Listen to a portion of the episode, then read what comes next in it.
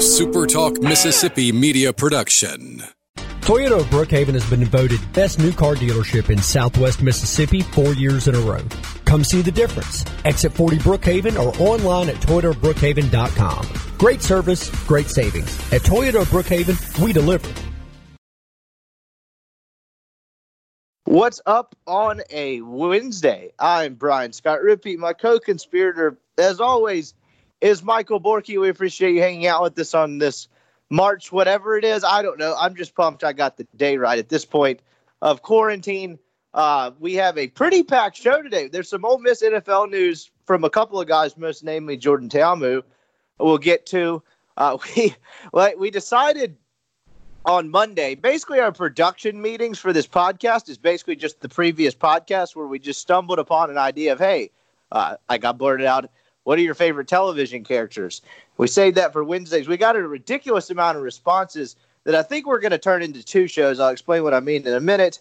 Uh, we've got an internet thing that I don't understand that Borky just had to look up and read to me. Uh, but a bunch of stuff to get to today. What's up? Not a whole lot, man. Just still trying to quarantine the best I can. Yeah, this is driving me nuts. So my roommate, both the guys I live with, finally, uh, one worked from home last week. And then the other one finally got like told not to come in this week. So they aren't doing much. They spent the entire day roasting a uh, Boston or smoking a Boston butt at the house yesterday uh, while I was like getting work done and then obviously going in for radio and all that. So it's a uh, it's a weird time because it's just a random Tuesday and like everyone's home. No one's doing anything. Not many cars on the street. Just still probably never going to get fully used to this. Um, Uh, if I do, that mean, that means it probably lasted way longer than most of us wanted it to, but just strange, strange times. But anyway, maybe this podcast will get you through an hour of, uh, you know, going, not going stir crazy with your family, whatever the hell you have going on, which is probably not a whole lot at this point. I don't know where you want to start. I guess we'll go with the N F L stuff first. We have the, the amount of responses we got to this sitcom thing were insane. Like that was more engagement than we've gotten on any Mailbag Friday, anything. People are bored. People probably like the topic. It's not exactly reinventing the wheel. But as I mentioned to you before we started recording, I'm going to have to make a call to the bullpen. Uh, it, it's not, I wouldn't even call it a substitute co-host just because if the shoe were on the other foot, you'd probably be making the same call because I think you're like me where we watch other things other than sports, but are by no means experts on all of these shows that people watch. I would say I'm like, if you're putting me on a ten-point scale, I'm probably at like a four. Like I've probably seen a lot of the major popular shows or at least bits and pieces of them. But by no means am I any expert and like have seen a bunch of stuff all the way through just because I'm not, I can't really ever get that committed to anything. With that being said, I think we're going to have to bring on Nick Suss, who is basically just like an orb of knowledge when it comes to sitcoms and T V shows. I don't know if you've ever seen that episode of The League where they have the orb, the twelve-year-old, that all he does is play fantasy football, and they try to get draft info out of him and, like, kidnap him from his house. Suss is basically just that with a necktie on when it comes to sitcoms. So I think if we can get that going tomorrow, we're going to actually get into the nitty-gritty of all of these responses and go through every one. We'll scratch the surface of it today, but there were so many, I didn't want it to go to waste. And just to be honest, I am just not even close to equipped to do any of these justice. So I'm just going to ask him dumb questions, and hopefully he will respond, and it will be decent content. So I think that's the plan for tomorrow. We're going to have to go with the bullpen arm to uh, to get us through this inning, because uh, I quickly realized after posting that tweet, we were both in over our skis. Yeah, man. I, I, I try to watch all these shows that everybody suggests. I just don't have time. And when it's in sports season, I mean, not to be that guy, but that's what I would prefer to see, you know? So when I've got an N B A game on Tuesday and then baseball starts on Thursday, like I've got one day a week to actually consume um, sports or, or not sports. So I, I just haven't dived in the way uh, a lot of you have apparently. Yeah, mine is more driven, I would say, by my girlfriend, who is wonderful, but we have been long distance now. I guess since I left college, that's three years. Jesus, what a... Anyway, uh, three years of that. So it comes now to, like, where I'll go, she's all plugged into this stuff because she doesn't watch sports. I actually, if if you told her the N B A stopped playing today, she probably wouldn't have known it had started or stopped just not really her thing. But so I'll go like to see her and we'll start shows. But of course, I'm only there for a couple of days at a time. So we'll get a few episodes in. And then instead of like, well, maybe we'll pick back up on it the next time, like we're together or whatever. But most of the time, it just leaves me having gone five, six, seven episodes into most shows without finishing them just because I'm not disciplined enough to do it on my own. So I'm kind of in the same boat. I've seen fragmented pieces of a lot of stuff. I have finished some, just not a ton. So I think I'm going to get Suss on for tomorrow. I haven't even asked him what his schedule is. I'm just going to threaten to stuff him in a locker if he doesn't. Man, we'll he's a out. sports writer. Right now, he's got no schedule. Exactly. Uh, not exactly taking a huge leap there. So I think we're going to have that for a mini pod for tomorrow. I think that'll be great. Uh, when I say he's an orb of knowledge on that type of thing, I, if you listen to the pod tomorrow, uh, like I, I'm not under. If anything, I'm underselling it. I, I promise I am not over overselling his depth of knowledge on this to the point to where it almost concerns me. But anyway, aside from all that, we'll get into the sitcom stuff towards the end. Some uh, N F L news related to Ole Miss. First off, Jordan Ta'amu signs with the Kansas City Chiefs, which I found to be interesting. I figured, I mean, we were saying all along once he started kind of performing at a high level uh, in the X F L through two, three, four games that he'd probably get a crack at an N F L club. And that's just like you saw it with the A A F. That's just kind of the way that things goes. What's the kid's name? I've forgotten his name like four times. The Orlando Apollos guy, superior team in the A A F, yeah, tore he's it up. Cleveland now. Yeah, and he's now Baker Mayfield's backup. And you saw it with pretty much, I think, the top two quarterbacks in the X F L, P J Walker in Houston. I think Tomu, from what I watched from the X F L, probably first, second, whatever. Yeah, are for both sure. getting shots. So this isn't totally surprising to me, but uh, I mean, if you're going to try to land a backup job, being Patrick Mahomes' backup would be a pretty sweet gig. Yeah, because you're probably going to get more playing time than a lot of them. They're going to protect him in the preseason, and they're going to win a lot of games by a lot of points. I think it's a perfect place for him. I mean, if you're going to go be a backup quarterback in the N F L, uh, in Kansas City, it, look, I know everybody wants to be a starter, but the likelihood of him being a full-time starter in the N F L is pretty small. Um, so you'd want to go somewhere that when you do get in the game, the offense and everything fits you. And they, I mean, they've got players all around. On top of that, wouldn't you agree that he's kind of like a poor man, a very poor man's Pat Mahomes? I'm not. Their their skill sets aren't even close to the same, but they have a similar style. Like he's athletic, but he doesn't rely on his feet. He, he can do it if he has to. Moves in the pocket well, good arm, all that good stuff. Like they seem to be kind of similar in style. And like a lot of teams, if you remember back in the day, like Brett Favre, his backups would wear the same helmet as him and everything. They try to emulate everybody for the most part. Their starter and their backup have a very similar even look to them. Their style of play is very similar. This seems like it fits to me that Jordan Ta'amu has a very similar style of play of Patrick Mahomes. Obviously, Mahomes is more skilled, uh, talented, a little bit more flashy as well, but they seem to kind of be the same mold. Yeah, I think they play in a similar way. They're both athletic guys with pretty big arms. Like Tom, I don't think ever got full, not full credit. I don't think it was talked about necessarily enough. I know that's kind of a buzzword in sports media about kind of the deep, like he threw a really good deep ball and was pretty accurate with it and had a pretty strong arm.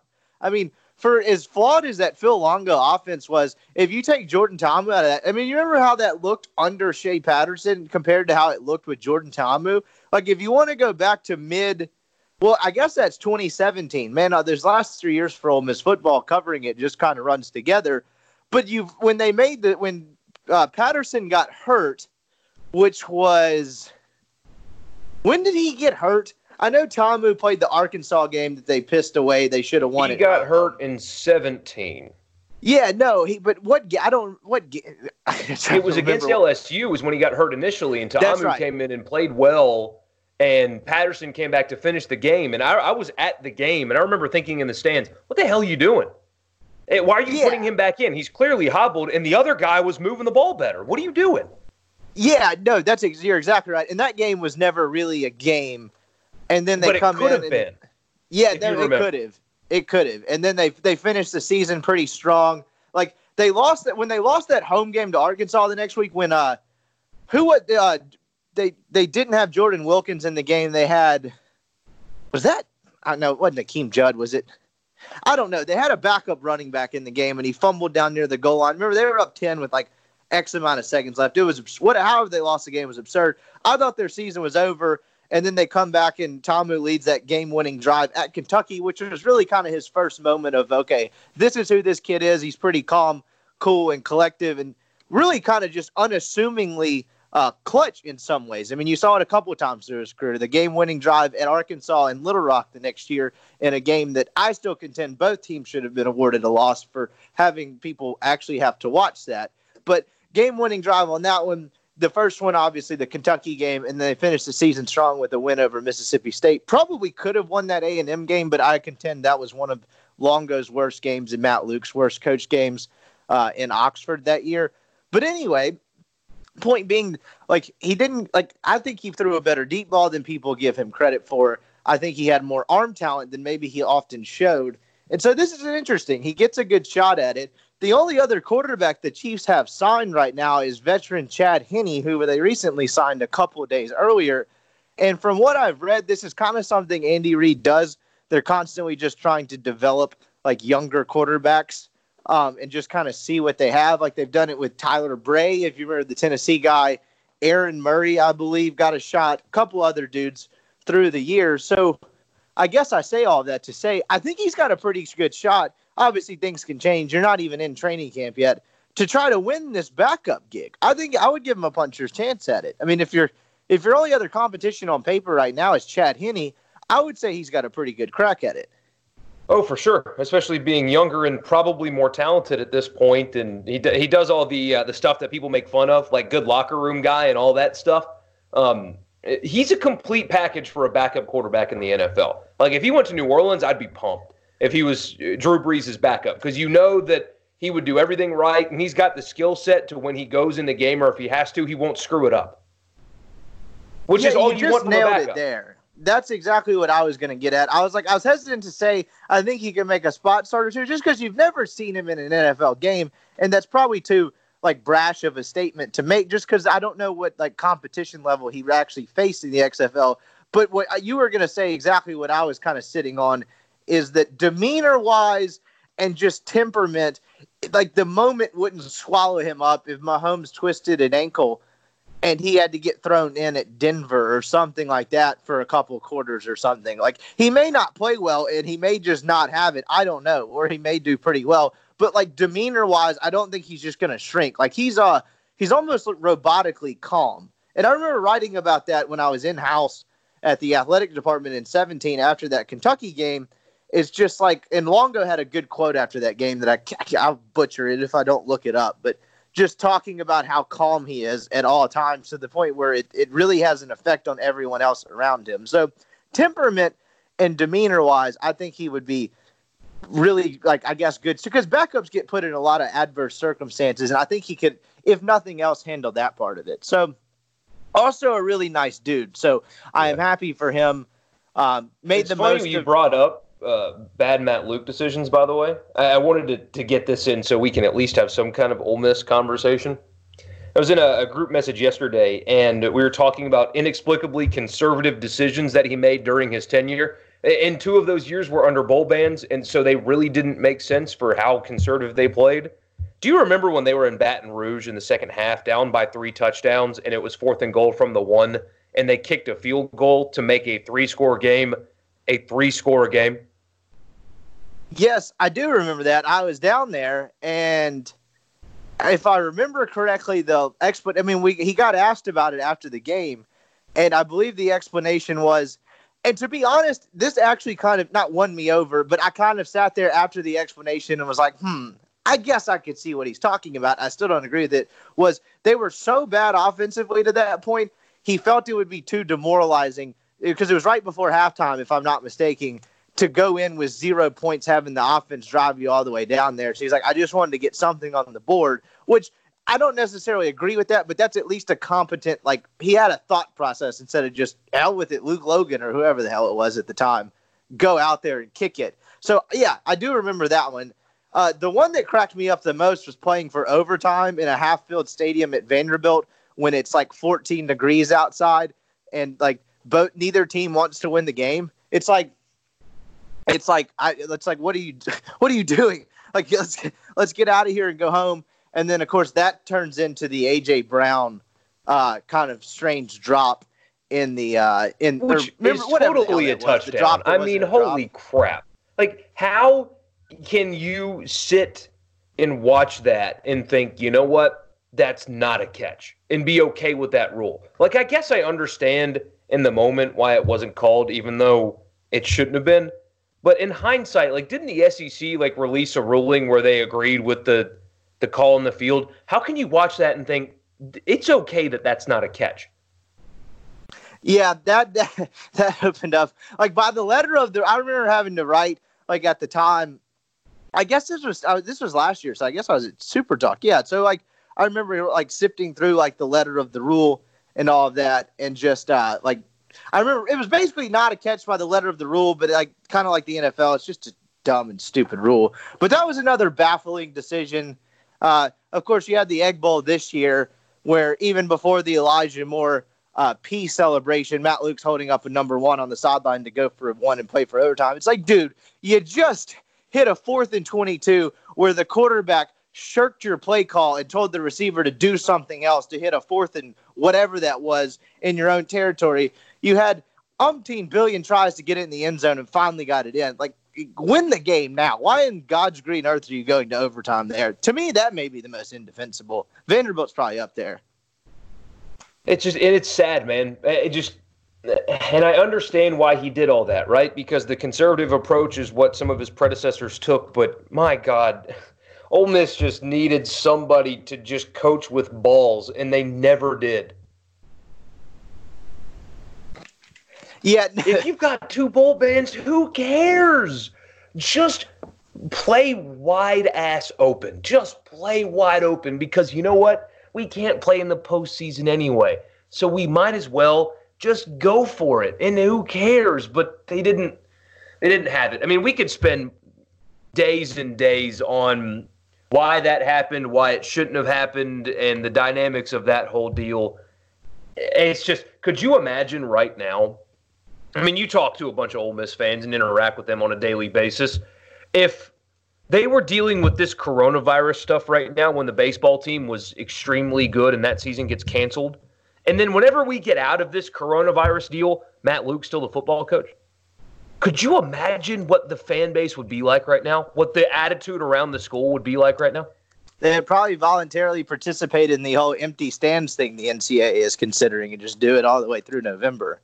Yeah, that's exactly what would happen. And all joking aside, it was getting to half-filled stadiums anyway. I mean, that's what Keith Carter's never really made any bones about it. He's like, look, man, we made this decision because we didn't feel like there was any going back once we, like, if we went into twenty twenty, that segment of the fan base just wasn't coming back. I mean, it's just that simple. Yeah. It's refreshing. We didn't get to – I wanted to spend a lot more time yesterday on that article because there were a lot of anecdotes in there on the, the E S P N article. If you're listening and didn't read it, it was uh, front page. It's you can still find it. Um, on the front page of E S P N College Football, uh, did a story about Kiffin and Leach, and a lot of it was a rehash, but you did get some quotes from Tyro Nix and um, uh, Rich Rodriguez about how at least a couple of coaches knew in real time that that was going to cost them their jobs. Uh, you got quotes about how from Tyro Nix, especially, that Matt Luke was going to turn it around eventually, and he got a raw deal. And it, there was a lot of layers to that that story. Um, but Keith Carter both can be true. I, I don't know if he was turning around. He kind of did get a little bit of a raw deal in terms of time. If you right. just took in a vacuum at the rebuild when he took over and versus the time that was given to him, like he probably did get a raw deal in that sense, but. Yeah, this is a conversation we've had a thousand times. It's probably one for another day. But it, there were so many other factors that were both in his control and outside his control. It's just a crappy situation. Sometimes things are just shitty. Yeah, it, that's true. But Keith Carter's honesty in that story, I mean, uh, on the show with us at his press conference is really refreshing in college athletics. I mean, he's frank with it. Uh, straight up said that the Elijah Moore P thing, that was basically a straw, I'm paraphrasing, the straw that broke the camel's back. That there was a lot of momentum in the opposite direction, but once that happened, you couldn't not make that decision. It's just nice to hear somebody actually say that out loud in college sports because you couldn't come back from that. That was irrecoverable. And like Rich Rodriguez in the story said, Matt Luke did a really good job with discipline. Maybe within the program uh, that happened. I didn't. I don't remember. I just don't guys. think that's. I just don't think that's true. I don't either, because th- there were too many completely dumb, it just impossible to explain mental mistakes that cost them games multiple times in his tenure. So maybe like not getting in trouble off the field and getting grades, like having good grades, were all checked out, but on the field, they did not play like a disciplined football team very often. No, and like I'm not anyway. I heard other anecdotes that would suggest against that anyway, but anyway, different. Oh, so, so I'm I'm saying just maybe like maybe that worked out, but what I could see on the field, not good. No, no, no, no, no, no. I'm not disagreeing with you. I just meant the whole premise of discipline, like off the field as well. I agree uh-huh. with what you were saying as well, but I, you know, there were other things as well that you're kind of like, yeah. Like, it's not like a – you can't just – I mean, they were not a disciplined football team. You can't – I mean, you, if you're talking on the field, to underscore your point, like, you can't just objective – like, the, nothing would suggest that's the case. And then off the field, you know, they didn't have any major incidents, but I think just the minute things and, like, like maybe just rigid structure and dudes doing the little things on a daily basis wasn't always – you know, anyway, I don't know. I don't know what I'm saying. I don't want to get myself in trouble. That's a conversation – for another time. But uh, let's take a break real quick, and we'll get to the second part of the N F L news. They almost had a linebacker sign with the Minnesota Vikings. But first, remind you, the podcast brought to you by L B's. Go see Greg, University Avenue across from Kroger. I saw him last weekend, or last Friday. I'll probably go see him before this weekend as well. Uh, I had the Lane Train special and then a thing of meatloaf that we ate Saturday night that was really, really good. I uh, had a couple of crab stuffed mushrooms. Go see him. He's got all kinds of stuff going on. Tons of ground beef, a lot of ready-made stuff you can take to go home and feed your family and quarantine with. Support local businesses during this tough time. Greg's the man. He sponsors the podcast. He makes you money on X F L picks and N F L picks. I was telling someone the other day that uh, the, I said, yeah, the meat guy that sponsors my podcast hit it like sixty-something percent on picks this year. They, they were like, wait, say that sentence again, what? So, anyway, go see him, University Avenue, across from Kroger, best place in Mississippi to get meat. So, the second piece of N F L news today was DeMarcus Gates signing with the Vikings. This just kind of popped up as like we were about to record. Uh, I don't know a ton about it. I'll read it, whatever there is to read into it in a minute. But uh, another guy that really kind of saw the worst of like the Ole Miss cratering of the program. I mean, Gates graduated in seventeen. So he graduated at Matt Luke's interim year. So you talk about seeing like the highest of the highs and the lowest of the lows. That kind of senior class in seventeen saw the sweet spot of it. Uh, Gates played with two really just kind of battered shoulders uh, towards the end of his career. Was a really good player on a really bad defense. And another guy, like, I mean, if you like another guy kind of like Ta'amu, where you're just kind of happy to see him get a shot at this uh, in the N F L. Uh, because good dude, good player, and just really kind of the last two years of his career suffered through some just crappy defenses and really just crummy football teams. And is a really good player. I can't believe he hasn't been given a shot in the N F L until now. Because in the A A F, he was usually the best player on the field in that league's short existence. I, I would just am surprised that uh, he never got an opportunity until now.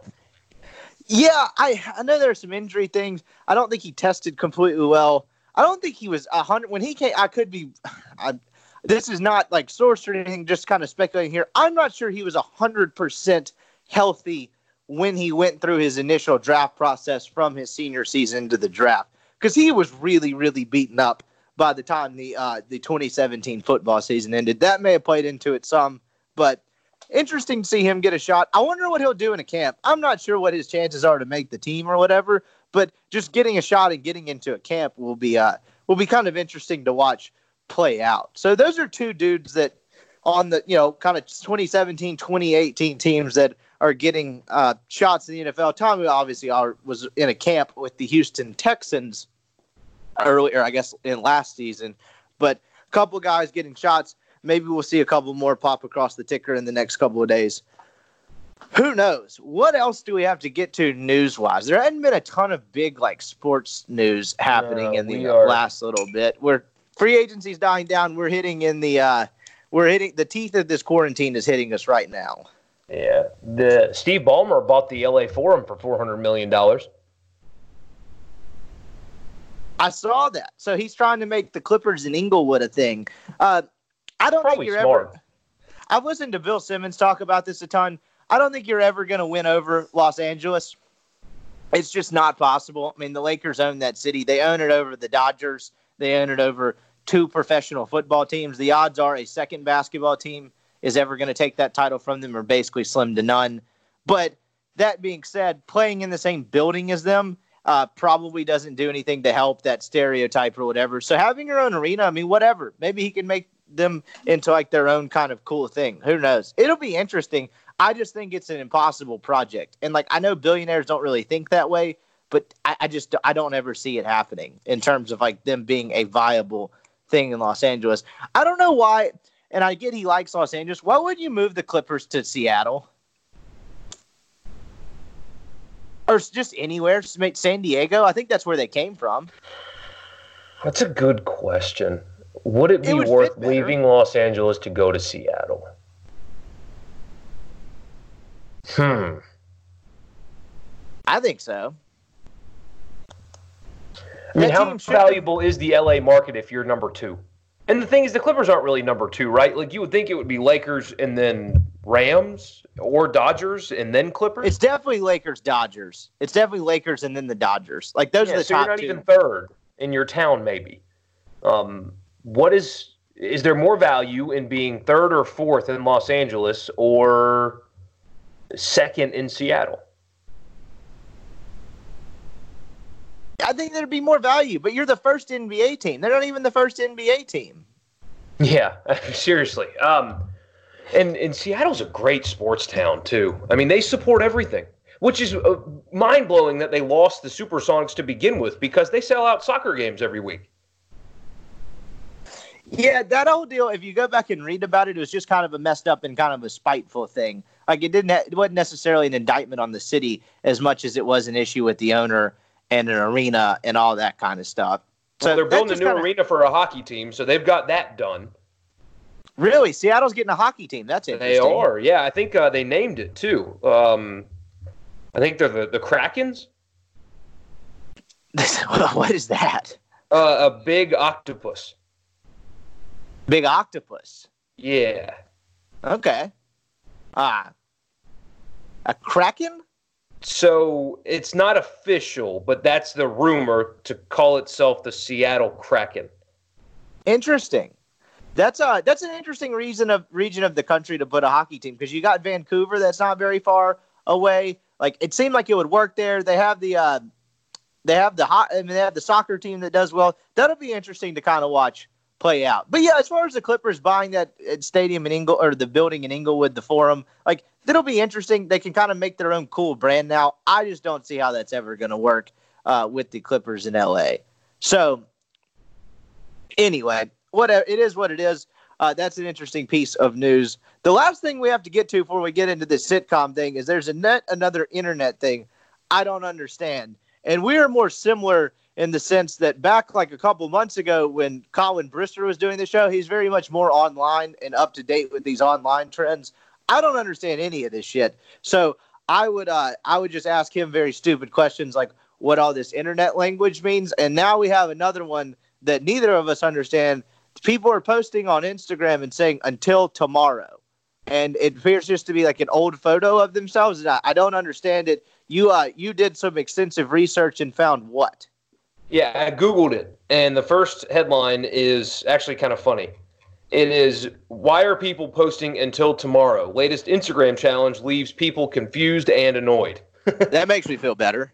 Apparently, it started by somebody sending a direct message to somebody else explaining that until tomorrow is a challenge. And what you're challenged to do is post an embarrassing picture of yourself from your childhood, because I guess people have those laying around, and caption it until tomorrow and leave it up for twenty-four hours. And every person that likes your picture, you have to send them a direct message with the same challenge to post an embarrassing picture of themselves and caption it until tomorrow, and then the cycle goes from there. So it's spreading like the coronavirus, although somehow more annoying. Yeah, I don't uh, I don't get it, and I don't... I, Maybe I'll get Suss to explain it to me tomorrow. I doubt he knows either. But it doesn't sound like there's too much to be more explained. That just sounds like your typical uh, stupid internet thing. Anytime any one of these pops up, I try to point out like previous ones, and I never remember them.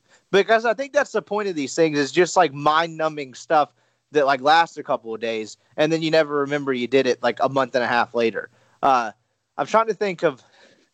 Like Throwback Thursday was the original one. That was a big deal in high school when I was on in, on Insta, on Instagram. Was yeah, but Throwback at least that Thursday. One you, like is explainable. Throwback Thursday. You take a picture or, or post a picture of something that happened in the past. Like it's good, makes sense, fine, cool. Yeah, I don't understand this one. I'm just no. I'm probably sitting it out like I sit most of these out. Probably not participating. So if anyone has a better explanation of what this is or like the uh, the essence of it. Uh, please let us know. All right, now to the main event that we will scratch the surface on today, and then I will get uh, the sitcom orb Nicholas Tie Guy Suss on to discuss tomorrow, and he will really kind of actually probably have a bunch of knowledge on this. But we asked your favorite T V characters, then I expanded it. You can add movies as well, just because there really are no rules. Uh, so we got a ton of responses on this. Uh, initial reactions were... One, out of all the reactions and feedback we got, uh, Michael Scott took an hour to be mentioned and was only mentioned one time, which I found surprising. Maybe he's just, like, too obvious because, like, to me, he made The Office. Like, you don't really have The Office without that character. Yes, as good as Dwight was, I got it. But, like, you don't have – to me, like, like he was the core central role in the, the Office to where, like, you don't have anything else without him. Because, like, half of Dwight's stuff wouldn't be as funny if he weren't obsessed with Michael. Yeah. By the way, uh, one guy in your replies, when you said, Michael Borky and I are discussing our favorite T V show characters on the pod tomorrow, what are yours? He replied, so it's going to be like the radio show. Buddy, we don't do this at all on the radio show. In fact, I wish we would do dumb shit like this more often. So I don't know what you're talking about, but uh, get lost. Anyway. Maybe yeah. He's making a joke about Richard getting pissed off we took the uh, idea from last week. See, I'm going to put this in the show today. Okay, so it will be like the radio show. This guy's a prophet. I'm just going to go um, from the Yeah, because why the hell not? Uh, I mean, you know, why not? If we get to it, uh, there are so many things I put in the show that we never get to, and it makes me wonder why I waste eight hours of my day planning it if we're just going to throw it out the window. But that's why, I don't know if you've noticed, I, I've just kept things in there that I think are good ideas that we don't get to. I just leave them there because eventually my work will pay off. I mean, eventually but, we're going to get to him. We're dealing with the pandemic right now. Like, no, it's a hoax. Like, it's a hoax, man. Yeah, the, the lack of content, uh, will, like all of that will eventually work itself out. Uh, like the, the stuff you're leaving in there, we're going to get to it because now the N F L free agency is over and we have a whole lot of nothing for quite I a while, it appears. Myself over the next few weeks, that's for sure. The... All right, so I'm just going to go from the bottom up. We'll scroll through these if we have some thoughts on the characters. What are yours? Did you write out five? Uh, yeah, no, so I wrote out four that I had, like, for sure, and then I just ran through some random ones. So the first one I have is uh, Rafi from The League. Uh, just I don't even really know how you would describe him, but if you've seen the show, just kind of the uh, abrasive, like, guy you don't want to have around, don't know if he's doing drugs or what he's doing in his spare time. Type of dude in your like group that some maybe someone else brings around, uh, which is he's Ruxin's brother-in-law. So I had Rafi from The League as one. I had Dwight from The Office as two. That's pretty basic, but like I mean, come on, it's Dwight. Number three. What did I have as the third one?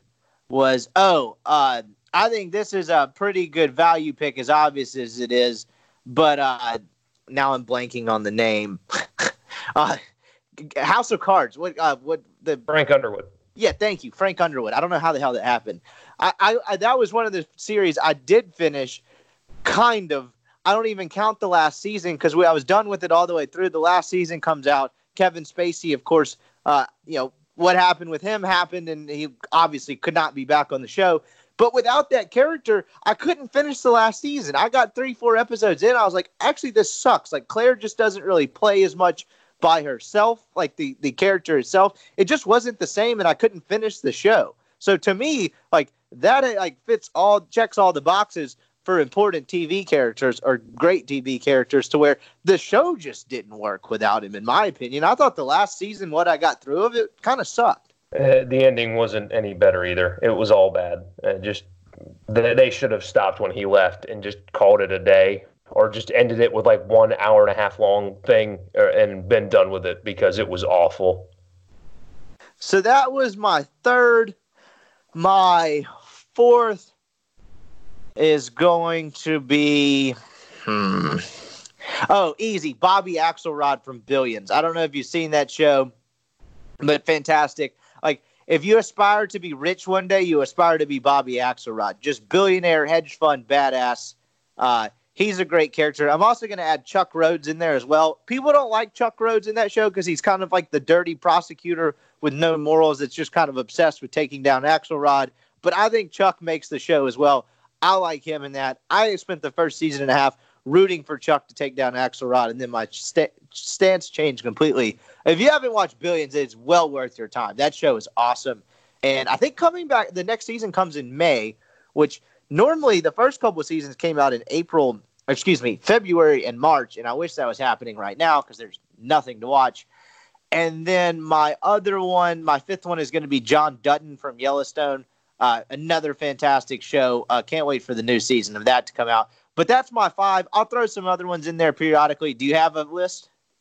Yeah. So Tyrion Lannister, even though uh, the that's a big season, popular one. That's Game of Thrones, right? That was a popular response. Yeah, but the writers. So you didn't watch Game of Thrones. It was. And I'm not kidding. It was so well written and so well done, and the stories had so much depth. And like one line that was said in season one would mean nothing until season four. Like it, it just everything twisted and winded perfectly, and it was so well done. And in the final season, seriously, the the, the showrunners openly admitted that they wanted to just get it over with so they can move on to other projects, and they completely blew everything up. It was terrible. It didn't make any sense. They didn't tie up all the loose ends. It was garbage. Tyrion Lannister was a great character until the final season. Then he became a complete idiot out of nowhere. Awful. But first seasons one through seven until the final one, very good. Uh, and then also Tormund Giantsbane from the same show. Uh, he was only in thirty episodes, so not like a main character, but he was brilliant too. Uh, so, you need to watch Game of Thrones. Just don't watch the final season. It'll ruin it for you. So before you get to your non-Game of Thrones ones, I do have a question. For someone, it's an interesting perspective. Is like, I was just one of those people. I'm not against Game of Thrones. I liked poking fun at you and Hey Dad saying it's all about dragons, but it just got to the point where I was behind. And it was such like a national phenomenon. Like that and The Bachelor took over Twitter like no other thing I've ever seen in my life. And so, like, I just didn't get any of it, and I just felt like it was too late to start. I guess I could go back now. But for someone that didn't watch it, what did was it ever explained why they just mailed it in the last season? Like, you're leaving. Yeah, the showrunner said they season. wanted to move on to something else, like that they were they were bored and done with it, and just wanted to go on to their other projects. And because they said that out loud, a bunch of their planned projects have been canceled on them. Yes. Okay. Yeah. That's that that. To me, being ignorant guy here, I'm just going to put this out there. That seems like career suicide. You have this like masterpiece that just took over, like, I mean, not took over society, but just was this like transcending thing that everyone watched and everyone talked about. I get The Bachelor's reality T V and people crave that kind of like uh, surface level drama. But like everywhere I went, no matter who it was, you know, my girlfriend loves it. My parents, uh, one of my parents watched it. Like, guy, girl, no matter how old, like, you are, young, old, like, everyone talked about that. Like, they had really had something there. Why the hell would you mail in the last season of that? That just seems incredibly stupid. It, it doesn't make any sense. So, um, I'm trying to find the quote here. To to where they, they were at like a Comic-Con or something, and they just straight up said, we didn't know what we were doing. We had other projects. We just wanted to get it over with. And I, I can't find the quote immediately. Um, if I were a viewer of that show, that would piss me off to no end. It's like, you got through all of that, and you're just going to tell me, yeah, I wasn't really feeling the last season, so we just kind of, uh, we, we kind of half-assed it. Yeah, I think they got ta- they had Star Wars that they were supposed to do for Netflix, and that got taken from them. The only thing that they've done since is a, what's her name, Lindsey Jones comedy special. I think that's it. Yikes. It's like, I mean, that that's that's interesting. I would have never guessed they would, one, admit that, or two, even if that was the actual reason, say it out loud. That's uh, that's fascinating. All right, finish your list. What are, what are your other ones? Okay, I think I found the quote. Um, they didn't have any plans. Uh, we never done T V, and we don't know why. He trusted us with his life's work. Um,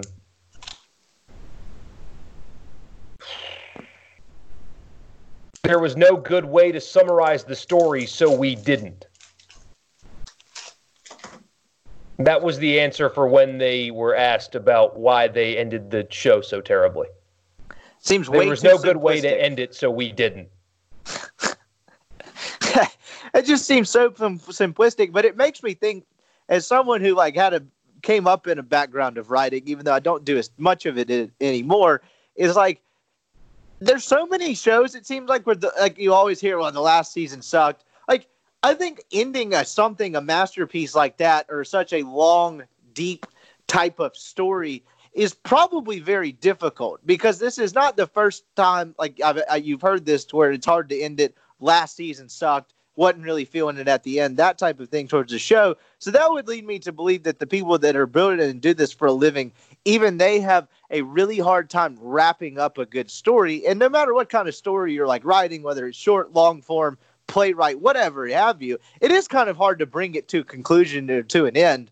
But like, you got to give a little better effort than that. Come on, man. Yeah, and it was just like everybody just was completely out of character. You know, like they just changed everything about all of the development that they made and just ended it. And like it'd be different if it just wasn't the ending that people wanted. No, it just wasn't good. Like it didn't make any sense. When it was over, you thought, all that for that? Like it just, it didn't, it was so stupid. But yeah, they openly admitted it and are, are losing a ton of shit because of it. Uh, they... also said that they made mistakes at every level. Like, they're just openly talking about, yeah, we screwed it all up.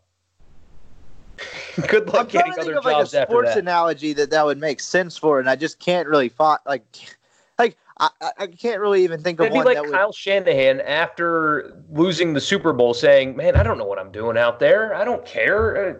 I'm going to the beach. The plan for the first three quarters was great. Then I really just got tired of being there. I was like, we're in Miami. Like, yeah, get me to South Beach. Like, I don't need this trophy. Yeah, that's um, what that would have been. Um, so finish. Uh, what's the rest of your list? Then Michael we'll Scott, to- because he's. Uh, I mean, he's the greatest yeah, sitcom character of all time. Um, Parks and Rec. I couldn't decide between Ron Swanson and Andy Dwyer. I love that show. I think they're both. They they made Andy too stupid by the end, though. I mean, he he started as like just like a bro, like cover band uh, lead singer, and then became. Um, like borderline mentally incapable of forming rational thought.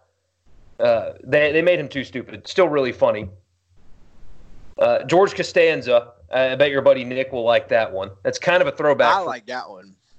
Uh, I, I showed uh I showed M C the Festivus episode a while back when I went over Christmas break, because I think if there was anything I was put on this earth for, it was to an attend an airing of grievances. Because I could list a bunch of things that bothered me about people. That's an all-timer episode. And then these last two aren't main characters, but they have a similar role. NoHo Hank from Barry and Jin Yang from Silicon Valley. I think we bought. I think we, the first one we got, you said, I haven't seen Barry, but I think we got a couple of those in the responses. And then I've heard Silicon Valley is amazing. I probably need to start that. That's going to be on the short list of things. That'll be that, up your alley. It's...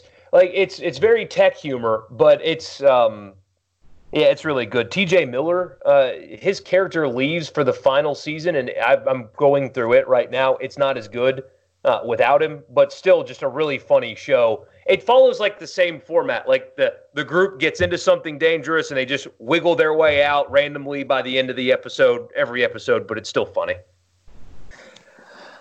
Let's go to some thoughts. I'm just going to scroll through these, and if you have any thoughts on them, let's hear it. Uh, somebody just had the show Wings, or is that – I don't know what that's in response to. Uh, NoHo Hankenberry, that you just went over that one. Uh, if you send me a GIF, GIF, whatever the way you say it is, odds are I'm not going to recognize the show if I haven't seen it, so I don't know what some of these are. Bobby Axelrod Billions, absolutely on point. Raylan Givens from Justified. We got a couple of Justified ones. Have you ever seen that show? I don't know what that is. I'll have to write that down. I haven't either. That's a question for Suss. We'll get to that tomorrow. And John Dutton, Yellowstone. Fantastic show. Yellowstone is incredible. Uh, Fraser and Niles Crane.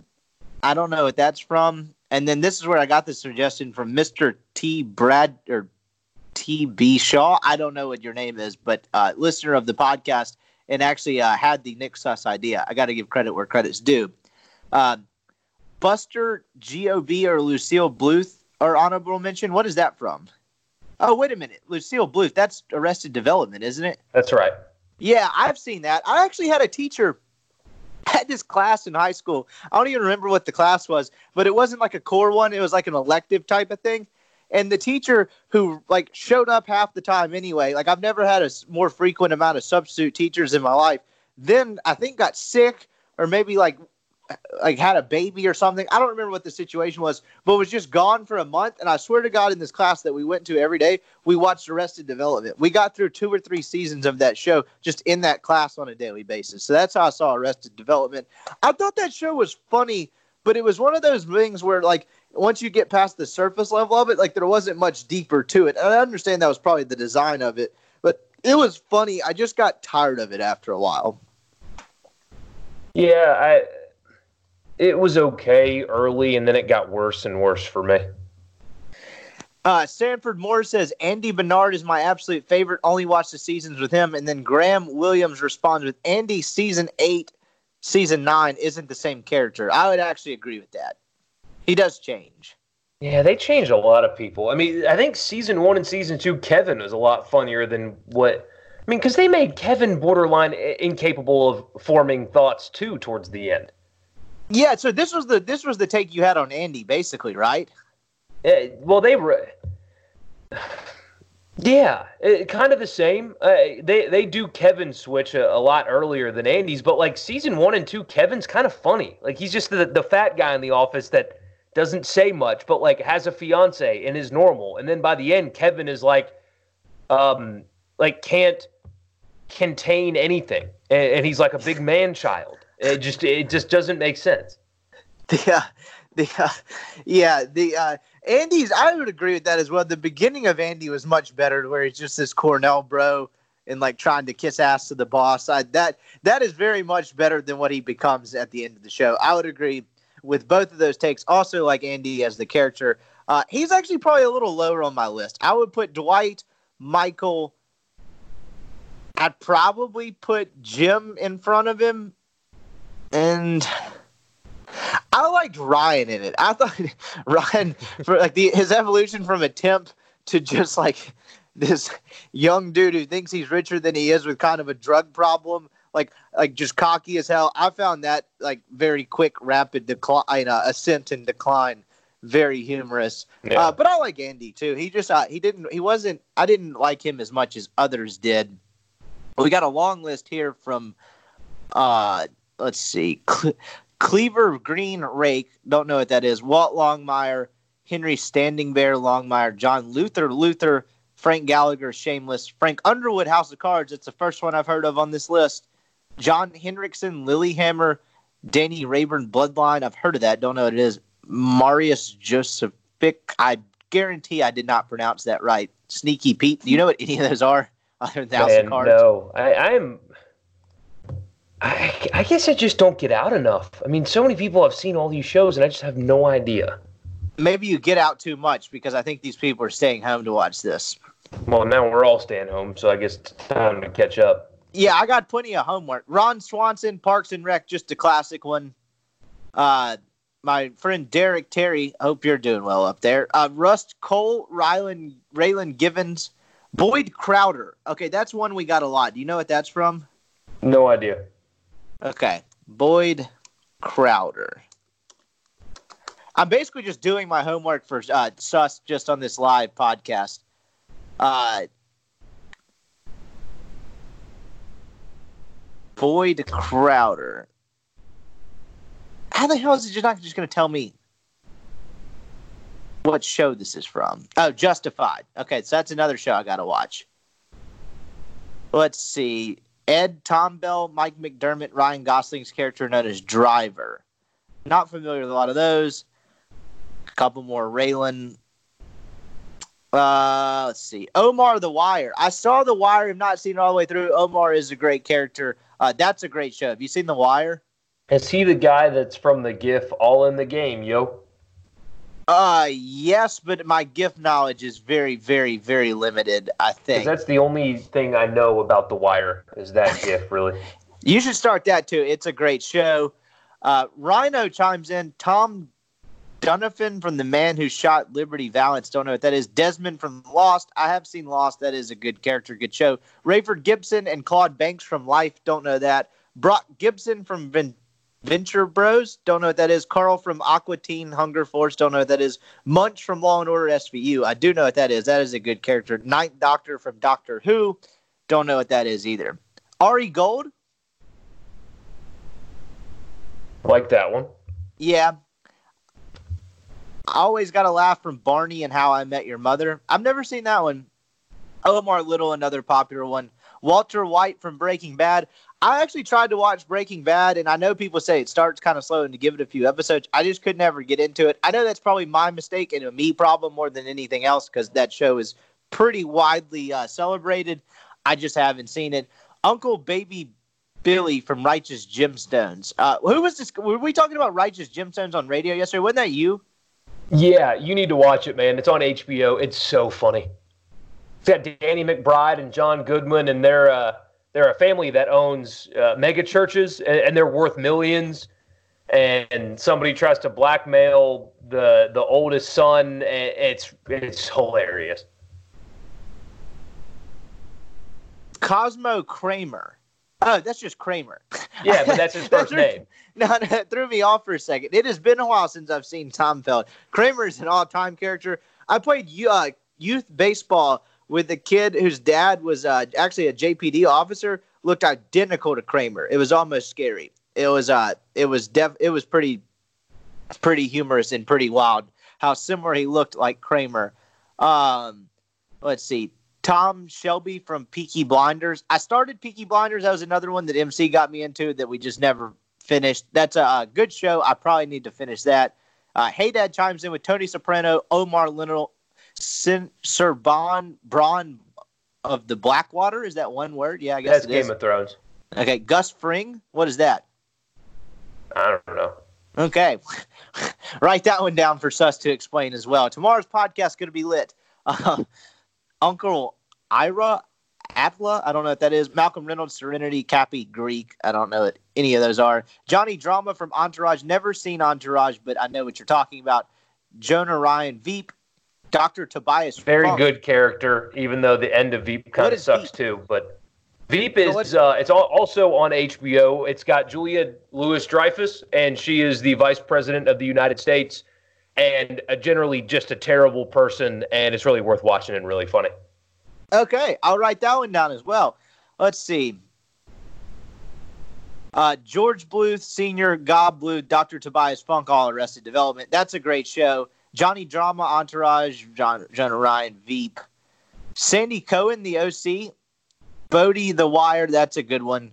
Uh, Opie, Sons of Anarchy, Leo, West Wing. That's from Bennett Hip, who if there's anyone like book recommendations, television show, I'm probably going to respect. I'll, I'll probably have to tune in all those. Music, too. That guy is cultured.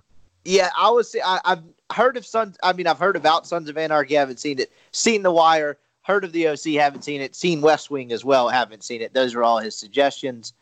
Uh, Joey Tribbiani, Beth Dutton, Yellowstone, Kramer, Tyrone Lannister, Dwight Schrute, Gabe Lewis, The Office. That is from actually M C herself. She decided to chime in on this podcast and apparently rediscovered what Twitter is.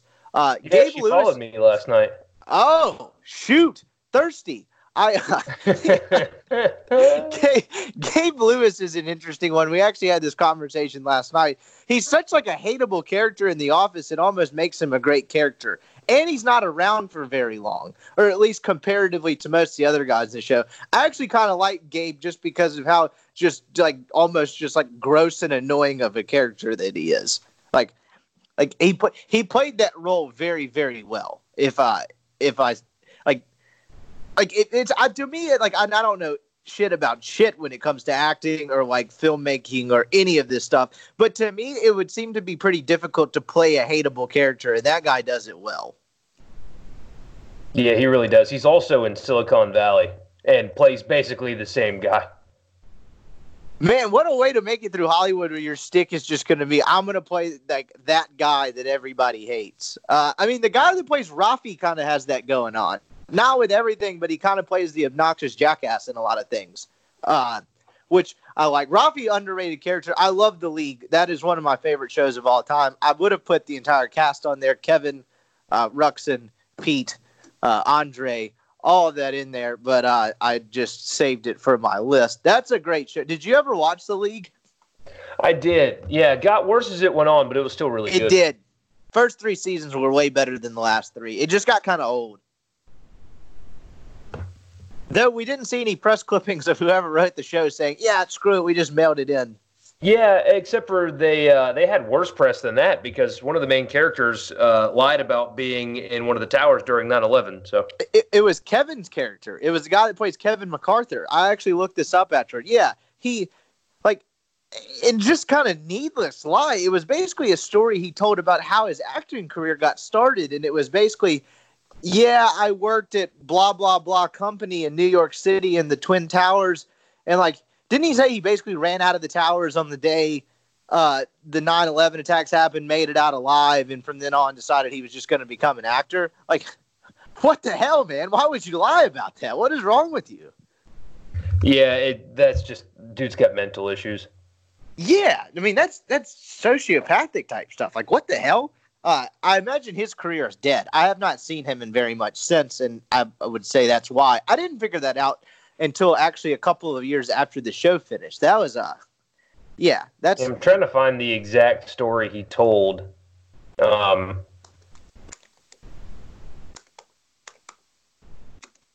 Google's got to be smart. He was working in the South Tower that day and fled the building after the first plane hit the North Tower. It was all a complete lie. He was working in Midtown that day and not for Merrill Lynch, like he said. There was no record of his employment and had no offices in either tower. I mean, if, like if you're, I mean, not to be that guy, but if you're going to lie about something like that, uh, like, wouldn't you want it to be like a one that at least added up? That instead of like a basic like Google search or research that would get uh, nixed by that. He's actually had a bunch of stuff since. So after The League, he had Roast Battles. I don't know what that is. New Girl, and then he's in Curb Your Enthusiasm. So uh, apparently uh, he's like Teflon. That did not uh, that did not kill his career, which feels like it should have. But wow, uh, yeah, what a turn that took. Um, Red Foreman and Walt Longmire. Red Foreman's ring- a good one. I didn't think of. What is Red Foreman? Who's that Red seventies Foreman? Show? Uh, he's the dad. Oh, oh, I actually have seen that. That is a good one. I haven't thought of that. Theo Huxtable is another good one. That's a really old school answer, but uh, gotta respect that. Let's see. I know this isn't all of them. Here we go. Bradley Cooper in American Sniper. That's a good one. I'm just gonna put Bradley Cooper in uh, The Hangover just because it's topical from what we talked about the other day. Daniel Craig and James Bond. Liam Neeson and Taken. Liam Neeson and Taken has almost just become like a parody, but I do think it is kind of funny. Uh, Jordan Belfort, Alan from The Hangover, Ricky Bobby, all three fantastic ones. Jack Sparrow. Okay. Uh, whatever floats your boat there, Bert. Uh, Chip Soa Red Blacklist. I don't know what that is. Stan Marsh from South Park. So South Park was, I grew up in an interesting time with South Park in the sense that like South Park, when I was in like junior high, you were pretty cool if you like got to watch it or whatever. And like the crew, like that was one of the first like crude adult humor shows that like people my age were like exposed to. But now I feel like there's this whole nother lens of South Park that I wasn't old enough to appreciate, to where like the brilliance of their current event humor and stuff like that, and like the deeper jokes that you don't understand because you're more concerned with Cartman uh, killing Kenny or like saying some sort of cuss word on television type of thing. So I feel like I need to go back and watch some of the episodes of South Park. Probably not the whole thing because there's eleven billion, but uh, like I feel like I don't ap- fully appreciate the like deeper level humor that the dudes from South Park had. And I feel like that show. And they do it all in five days. You know that, right? Yes, I do. I read I read about how they come up with some of that stuff, and it was equally as fascinating as it was just incredibly impressive. And yeah, they come t- in on Monday, basically, and submit the completed episode by Friday. That's insane, which is just unbelievable. I mean, you got to be really ridiculously smart and talented to do that. But, yeah, I just didn't appre- – like, I, I don't think I've appreciated South Park's deeper humor. And I would say it has way more of that than the other kind of popular show, T V cartoon things. They were uh, kind of on around the same time, whether it's King of the Hill, Family Guy, and all that. Like, to me, there's deeper and more, like, uh, intelligent humor in South Park than those other shows. I was never a big Family Guy guy, were you? I mean, I thought it was okay. Uh, it, it was okay. Definitely not as good as South Park, so I always leaned uh, to the South Park direction. There's only so many cartoon comedies you can watch, you know? Yeah, no, I one hundred percent. Agree with that. Like, it's just that's never really my cup of tea anyway. Like, I wasn't a big King of the Hill guy. Uh didn't like the Cleveland show. I liked parts of Family Guy. Like, it was okay, but I I, I didn't find it funny as a lot of those dudes did. Uh or I say a lot of my friends did, those dudes. um Basically just reliving high school over here. Uh, another long list from John Chisholm, Barney Fife, Fred Sanford. Uh, wow, those are uh, some old school ones there, uh, but two good ones. Andy Griffith is always, uh, and then I'm assuming Fred Sanford, Sanford and Sons. Dwight Schrute, Boss Hogg, I don't know what that is. Ernest T. Bass, Grady Wilson, Michael Scott, George Jefferson, Archie Bunker, Jody Banks, The Fall Guy.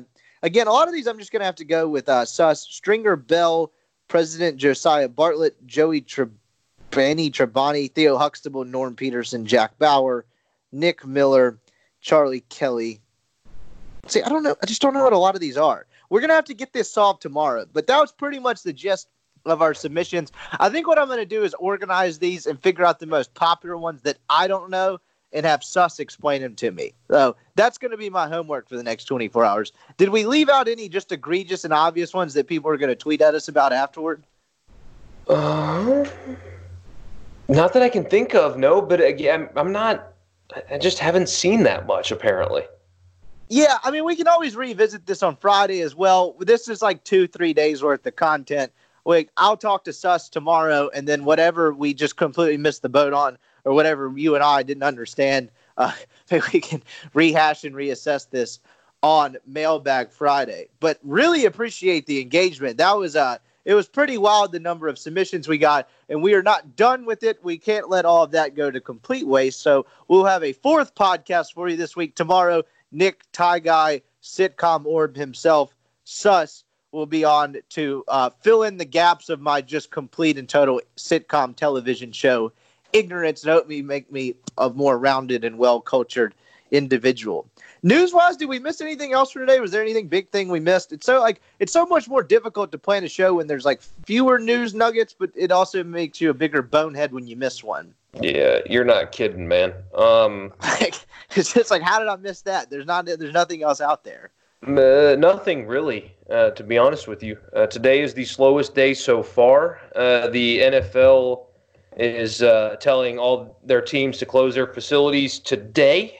Um, they will reassess on April eighth, um, but they're going to continue going on. I mean, it certainly sounds like they're going to even have a draft, but uh, the Saints G M was on Peter King's podcast, and he straight up said um, it doesn't make any sense. He does not want to have a draft because the in-person evaluations are so important, and if you don't have those, it'll be like a fantasy draft, and that's not how you pick football in real life, which I know he's kind of taking a dig at Fantasy Guy, but um, that makes sense, though.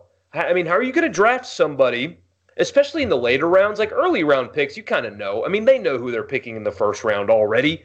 Uh, if if they want to go quarterback, they know what quarterback will be available. If they want to go linebacker, they know what linebacker they want. But uh, especially for them who have drafted so well in the later rounds, but for every team, you still have to build a roster, and you do it by mid to late round picks. If you can't evaluate these guys in person, how the hell do you know who to pick? So it makes sense, but it sounds like they're going to still go through with it anyway.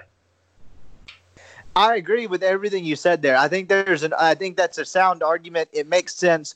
My thing is, particularly, it makes sense because half the league is undrafted, right? Like, there's no other league where finding diamonds in the rough and late ground guys matter more than the N B A. Excuse me, than the N F L, because it makes up so much of the league. I mean, it's really not uncommon to hear of this guy was a sixth round pick. This guy was undrafted. Hell, ha- almost half the league is undrafted. So. It matters more to than that than any sport, other sport out there. But at the same time, to me, there's so much film and information available in this day and age than there was, say, twenty, twenty-five years ago, that you could get through it if you needed to. It'll be an inconvenience to these clubs and to these G Ms. And I think they should probably just go through it anyway, just to kind of keep most sense of normalcy. But I one hundred percent understand where he's coming from, and his point is a very valid one. thirty percent of the league is made up of players that did not get drafted. That's so, that, so I mean, wild. thirty percent. That's a thirty-year league. Yeah. And, and then that doesn't take into account, obviously, the fourth, fifth, sixth, and seventh round picks. Yeah. I mean, that's... Who require that's, the most evaluation. Like, it's... A, uh, look, the Dolphins know if they want Tua Tagovailoa or not. They don't have to do an in-person interview. They already know. It's like the defensive tackle. If you're down to three guys that all look the same on film, that's where this comes into play, because you interview one, he seems like a good character guy, works hard. The other one had some red flags, so you pick the one. But if you can't talk to him, how do you know? It's um, interesting times, man. Same thing with recruiting. I, I know you had a, a conference call with Lane Kiffin yesterday where he said that uh, they were going to use the spring to evaluate where they had positions of need. And he's like, I can watch film, but... Um, we're going to coach them differently, and it's new system. So a guy that worked last year or didn't work last year could for our system. So it, it's basically just, screwing everything up. You just you just found the nugget that I missed. That I, after we just decided that we didn't miss anything. Yes, I did sit on a conference call with Lane Kiffin yesterday. Yeah, that happened. Uh, there wasn't a ton to take from it. It's interesting. We had one with Keith Carter and Mike Bianco uh, last week, and Lane Kiffin yesterday. Uh, and it, you're really asking these guys a bunch of questions that they don't have good answers to, right? So in some ways, it's kind of a futile exercise. But Kiffin did shed some light on how this makes it more difficult uh, that you alluded to, particularly your first spring. You can't get the offense in, like on top, like outside of scheme and all that. Like he was talking about, like I want kids to know how we coach them, and that's kind of how you develop on-field relationships, and how I run a practice, and you know what to be, what's to be expected of them, how we're going to give criticism, how we're going to give feedback, all that type of thing. You don't get any of that, and I think people think, well, how are you going to put the offense in? How are you going to find the quarterback? Like all that stuff, all that is one hundred percent important. But there's also just a just a basic familiarity issue that they're not going to have through spring practice.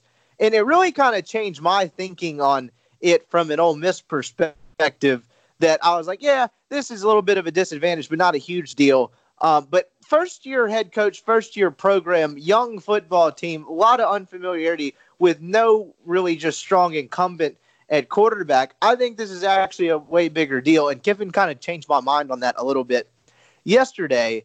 Um, you know, he kind of threw out some ideas of like maybe an O T A type thing where they let him have some practices going into fall camp. He didn't really want to speculate a ton into what that might look like, just because, like I said, they don't know anything. No one seems to know anything. That was kind of Kiffin's main point yesterday, is we're all just kind of feeling this out and seeing how this goes. Like the, the smartest people in the world trying to combat this don't really know the timeline for how this is going to go.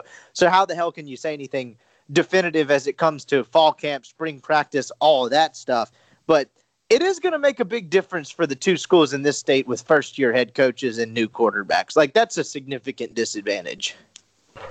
Oh, for sure, especially when you've got a quarterback room that's full right now and full of guys that do different things. Uh, I mean, especially with the, the three main ones, right? You've got uh, John Rice Plumlee, who is a, a, an exceptional athlete, but um, has a ton of work to do as far as uh, the passing game goes. You've got Matt Corral, who has arm talent and is a good athlete. He's kind of in between. And then Grant Tisdale, who I think looks really polished as a passer. Um, so three kind of different guys uh, fighting for the same position, and now you can't coach them. I mean, what do you do? Because the presumption was one of them was going to leave after spring practice. And it, in fact, it was probably likely. And now there's no spring practice. So do you have all three for the year? How do you manage that? It's just, it's a mess, man. Yep.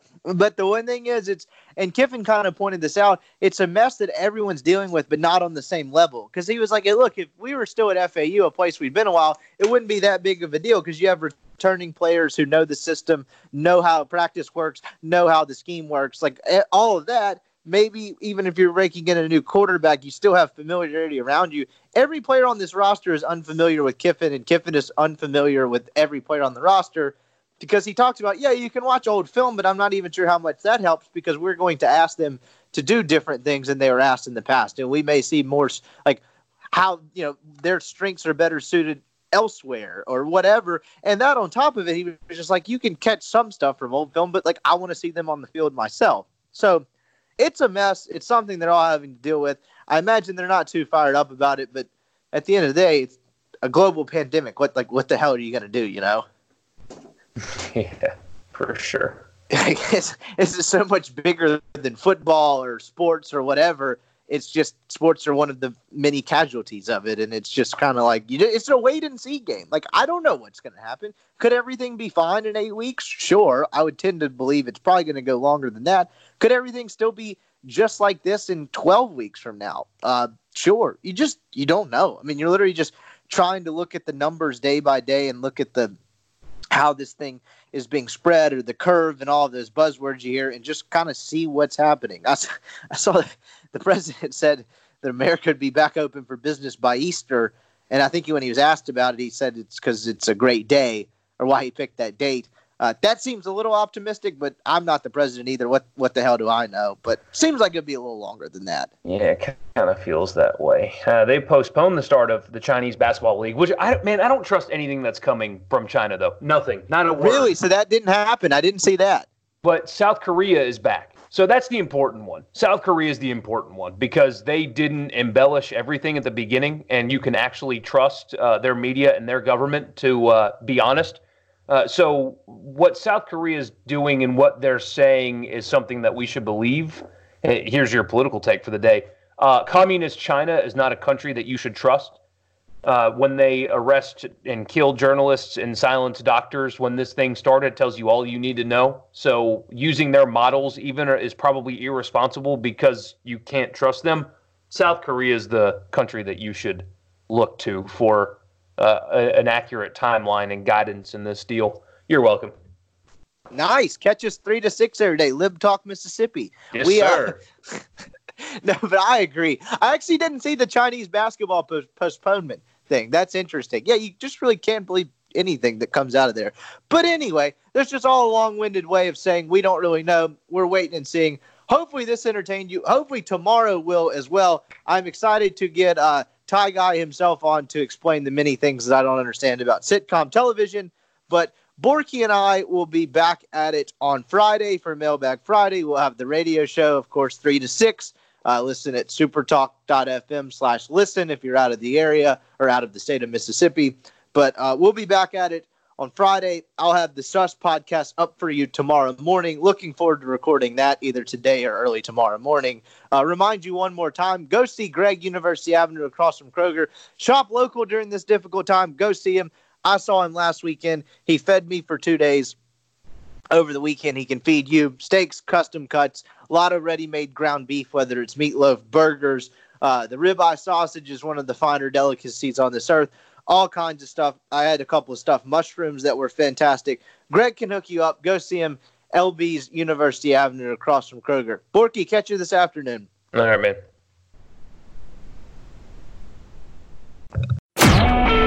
A Super Talk Mississippi media production.